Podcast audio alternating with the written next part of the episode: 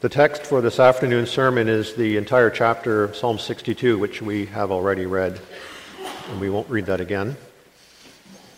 The sermon I am about to read has been being prepared by the Reverend J. Poppy, minister of the Word at Redeemer Canadian Reformed Church in Winnipeg, Manitoba. After the sermon, we will sing in response Psalm 62, verses 1, 2, 4, and 7. Beloved congregation of the Lord Jesus Christ, are you confronted with trouble or sorrow in your life? Do you at times feel overwhelmed by your responsibilities and find it hard to cope? Do you worry or do you get anxious about things facing you in life? Are your stress levels running high? Are there times and situations in our li- there are times and situations in our lives where we feel overrun where we, due to trouble, sorrow, busyness, or stress, we do not cope all that well with life. Where our souls become disquieted within us. David had times like this in his life. When he was only a boy, he became involved in life at the king's palace. He soon became a commander of Israel's armies and often went to war against the Philistines. Later, King Saul realized that David would succeed him as king. Saul sought to kill David, so he fled from the city to the country through deserts and mountains, hiding in caves and among the enemies of God's people. There were times when David was sorely distressed because of Saul's persecution, but also because of the trouble he brought upon himself. David's sin of adultery with Bathsheba and murdering Uriah brought God's hand down heavy upon him. While he did not confess his sin, his strength was sapped. God's curse on David's sin led to the loss of his son and to trouble within his house. Absalom's uprising against David caused him deep sorrow. David was grieved at his son's rebellion and cried out in great sorrow when he was killed. Later, David numbered Israel's fighting men and thus brought a plague on Israel. He was filled with guilt and remorse for bringing so much trouble on God's people. Thus, we see that David was a man who faced much trouble and sorrow in his life. He was confronted with, with more than his share of adversity. There were times when he was nearly overcome by the circumstances of his life, when he faced great opposition, great oppression from all those around him, when his soul was severely disturbed within him. Yet David learned to find his rest in God. He learned to know God as his rock and salvation his refuge in times of distress. David teaches us that in the midst of all the sorrows and stress we face in our lives, we too may find rest in God. He encourages us to trust in God alone and to pour out our hearts to Him. He speaks about who God is and why we truly can find rest in Him. David gives some specific reasons why it is that we may call on God in prayer and trust Him to hear us and grant rest for our souls. I preach you the Word of God under the following theme Find rest, O my soul, in God alone. We'll consider 1. Why we need this rest, 2. Where we find this rest, and 3 how we can be confident in this rest. Our psalm begins with a confident affirmation of David's faith. He says, My soul finds rest in God alone. My salvation comes from him. The idea of finding rest in God alone is central to the psalm. David repeats this refrain in verse 5 of our text. There he urges himself, Find rest, O my soul, in God alone. My hope comes from him. Thus, it is important to know what it means to find rest in God. The, ver- the verb our text translates to find rest has a variety of meanings. Its basic meaning is to be still or to be silent. From there comes the derived meanings to be at rest or at repose. Some translators have, My soul silently waits for God, or For God alone my soul waits in silence. While that may be slightly more literal, it does not really convey the sense of what is meant. What does it mean that your soul waits silently? The NIV's translation, My soul finds rest in God, is a good one. We see this when we examine some other texts where this verb is used.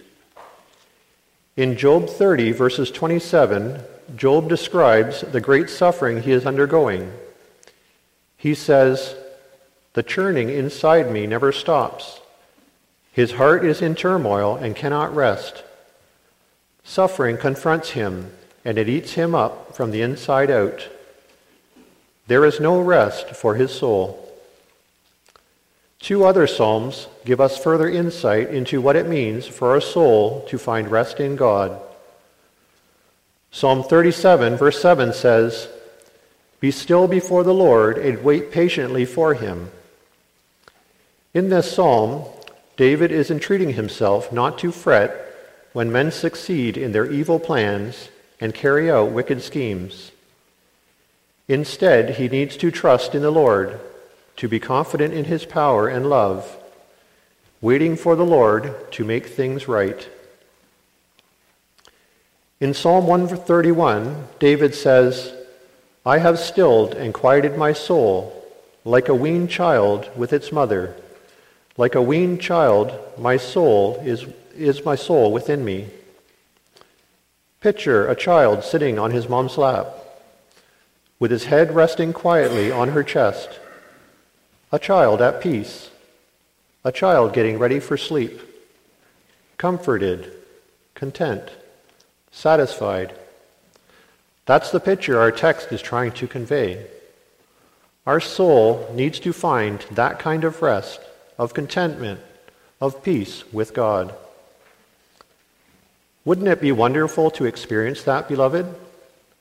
For your soul to be quiet and at peace? For you to experience tranquility and serenity in your inner being, a deep contentment that is all right with life? Do you experience that? I think if we are honest with ourselves, we most often do not experience that way, life that way. At times, we are overcome by the suffering and sorrows of life in this sinful and broken world. At times, our busyness gets in the way of experiencing rest in our souls. We are so easily swamped by worries and anxieties. How could David confess, My soul finds rest in God alone? How could he encourage himself, Find rest, O my soul, in God alone? Was David being naive here? Didn't he understand the realities of everyday life? He makes it sound so easy, as if it is simple to still an agitated heart, as if it is easy to overcome the worries and anxieties that so easily plague us. Was David for real in saying that his soul found rest in God alone? Didn't he face any sorrows or struggles or worries in his life? In many ways, David's life was tougher than most of our lives are. David was still a young man when Saul realized that God had anointed him as the next king of Israel. Saul wanted the kingship to be passed on to his son Jonathan. He saw David as a threat and thus sought to kill him. Saul and his armies chased David throughout the land, trying to find him to kill him. He was hounded, he was severely persecuted. At times, he was in desperate straits. After David became king, he also faced much hardship and sorrow. Due to his sin with Bathsheba and Uriah, the Lord said that the sword would never depart from David's house. We see this punishment from God, especially in Absalom's revolt against David. Absalom won the hearts of many of the men of Israel and raised up a strong army to try to take the throne by force. David fled from Jerusalem. Many cursed and derided him along the way. If the Lord had not frustrated the the wise counsel Ahithophel gave to Absalom, he would have have succeeded in his coup attempt. Consider the time when David commanded Joab and the commanders of his troops to count Israelites. He wanted to see how big his army was. Joab and his commanders tried to stop David, but he insisted that they obey his command. God was displeased and brought a plague upon the land. This caused David great guilt. He sinned, and as a result, 70,000 men died, while he and his household were spared. These examples make clear that David experienced much injustice, sorrow, and guilt in his life. While Psalm 62 does not make us aware of the specific circumstances, it does relate David's desperate struggles. He faced fierce enemies who sought his downfall. David writes about that in verses 3 and 4 of our text. He says, How long will you assault a man? Would all of you throw him down, this leaning wall, this tottering fence? They fully intend to topple him from his lofty place. They take delight in lies. With their mouths they bless, but in their hearts they curse. David pictures himself as a leaning wall, a tottering fence. Just picture an old, abandoned building. The roof fell in years ago, and the walls are falling apart. A section of the wall is still standing, but due to the foundation rotting away, it is leaning over and ready to fall. All it would take is one good shove. That's David's situation. He is in precarious circumstances, not sure if he will make it. It won't take much to destroy him. And yet, he encourages himself Find rest, O my soul, in God alone. Beloved, like David, we live in a sinful and broken world, a world that is under the curse. We experience all the effects of that. In our lives, we are confronted with adversity, and sorrows. Some experience ongoing sickness. Others face debilitating pain. Some face disabilities or grow older and are quite limited in what they are able to do. Others struggle with anxiety or face challenges in their mental health, financial hardships, struggles in relationships, and loneliness are not uncommon among us. At times, we grieve deeply because of the loss of loved ones, or because we see a family member or close friend straying from the ways of the Lord. These sorts of things often affect us deeply. Our soul is at times agitated within us. We go through deep emotional struggles. We carry heavy burdens. At times, we can feel so guilty, so ashamed, because we feel that what has happened is our own fault. Then our soul is not at rest in God. We are not like that child lying contentedly in his mother's arms. And yet, beloved, we could be. Our outer circumstances in life should not dictate the state of our souls. We need to know where to find this rest. We deal with that in our second point where to find this rest. David makes it very clear in our psalm that he finds rest for his soul in God alone. David explains why that is so. He says, God alone is my rock and my salvation. He is my fortress. I will never be shaken. Verse 2. This line is part of the theme of Psalm 62. The contents of verses 1 and 2 are repeated again in verses 5 and 6. David confesses God his rock, salvation, and fortress. If we understand what this means, it will help us put our trust in God alone. David says, God is my rock. David is not talking about a little rock, but about a great big one. Along the coastal plains, in the mountains, and scattered about in the desert of Judah, there are huge rocks. Why does David confess God to be his rock? Because, like a rock, God is un- immovable.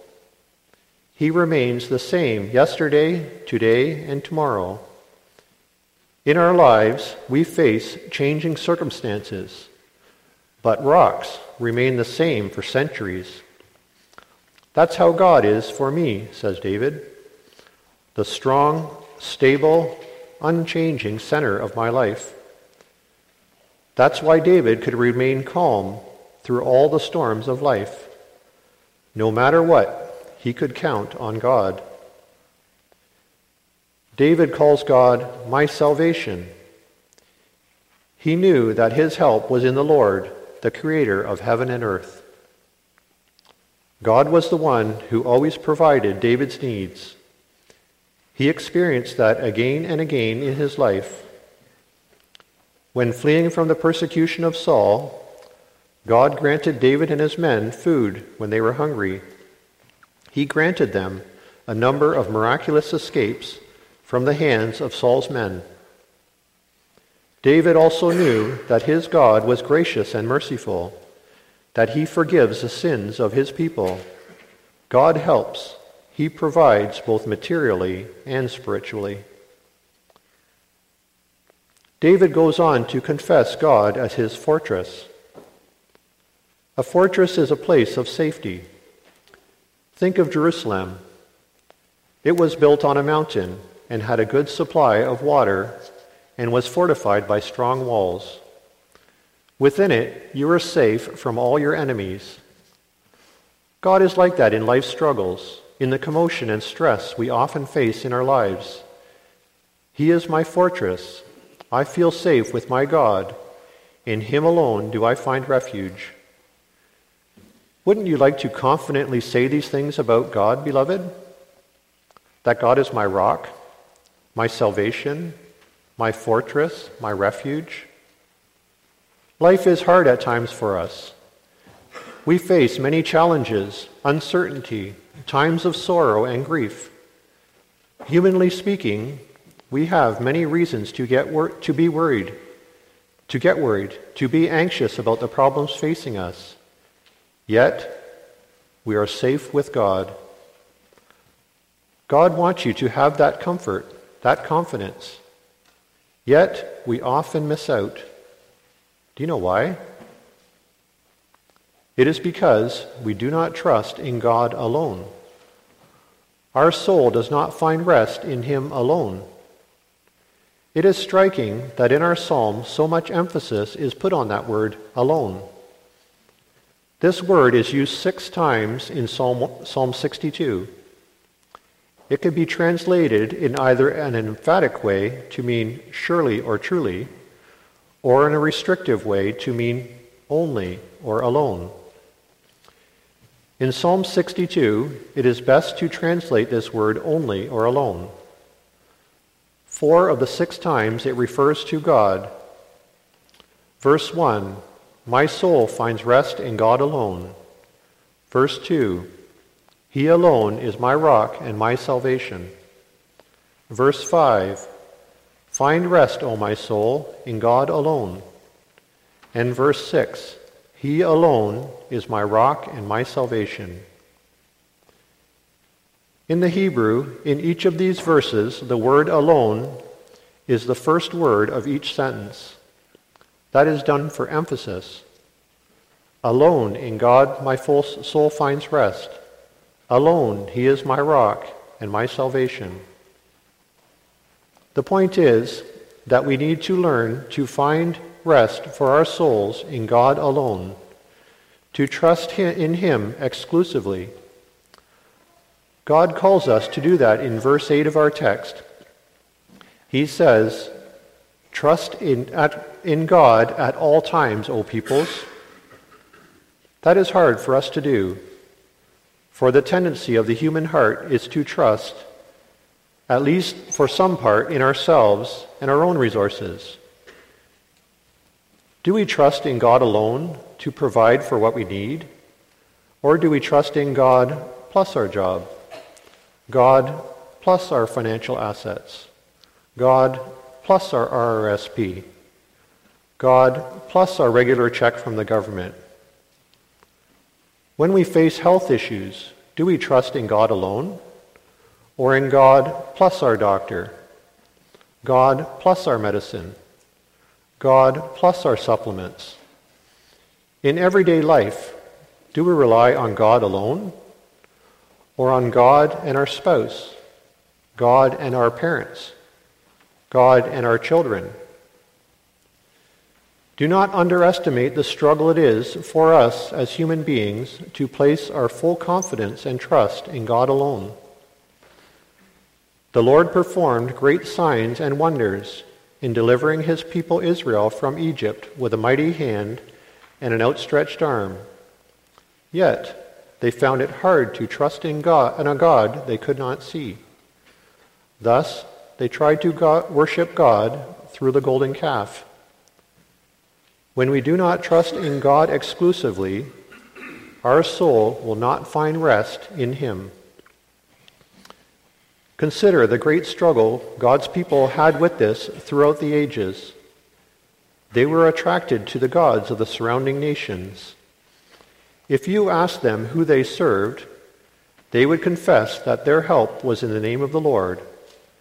But they sought to hedge their bets Perhaps serving Baal, the fertility god, would result in him blessing them with more abundant crops and increases in their flocks and herds. Joshua confronted the Israelites with their half heartedness in Joshua 24. He urged them, Now fear the Lord and serve him with all faithfulness. But if serving the Lord seems undesirable to you, then choose this day whom you will serve, whether that be the gods of Mesopotamia or the gods of the Amorites. But, said Joshua, as for me and my household, we will serve the Lord. Elijah was called as prophet of the Lord during a time when Israel had fallen into idolatry. He challenged the prophets of Baal to a contest on Mount Carmel. The purpose was to show the people of Israel who truly was God. Whom could they trust in?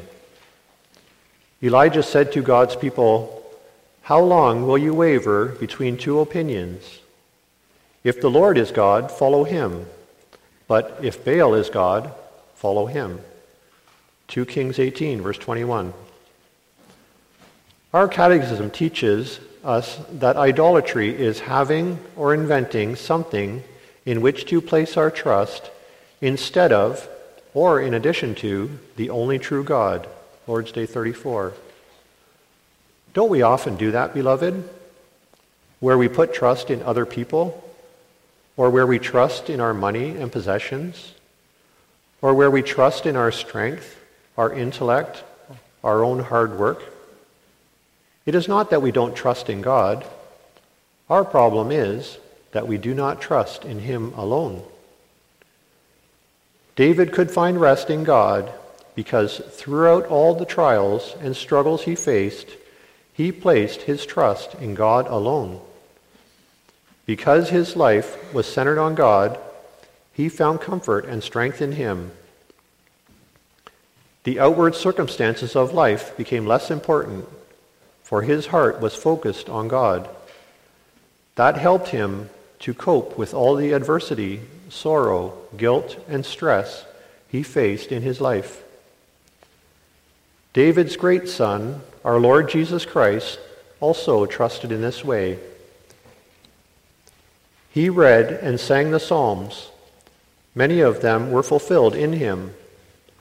Christ came into this world as God's anointed one, but like David, he was not accepted as king. He suffered the bitter experience of God's own people trying to topple him. Especially during his suffering on the cross, he was a leaning wall, a tottering fence. And yet, even on the cross, he placed his trust in God alone. He cried out, My God, my God, why have you forsaken me? Note that even in this hour of his greatest trial, he still retur- referred to his Father as my God. Jesus persevered in his trust in his heavenly Father. He expected the Father to deliver him, and God did. He raised him from the dead and exalted him as Lord and King over all.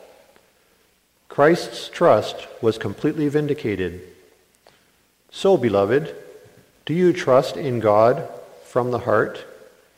Do you place your confidence in Him alone?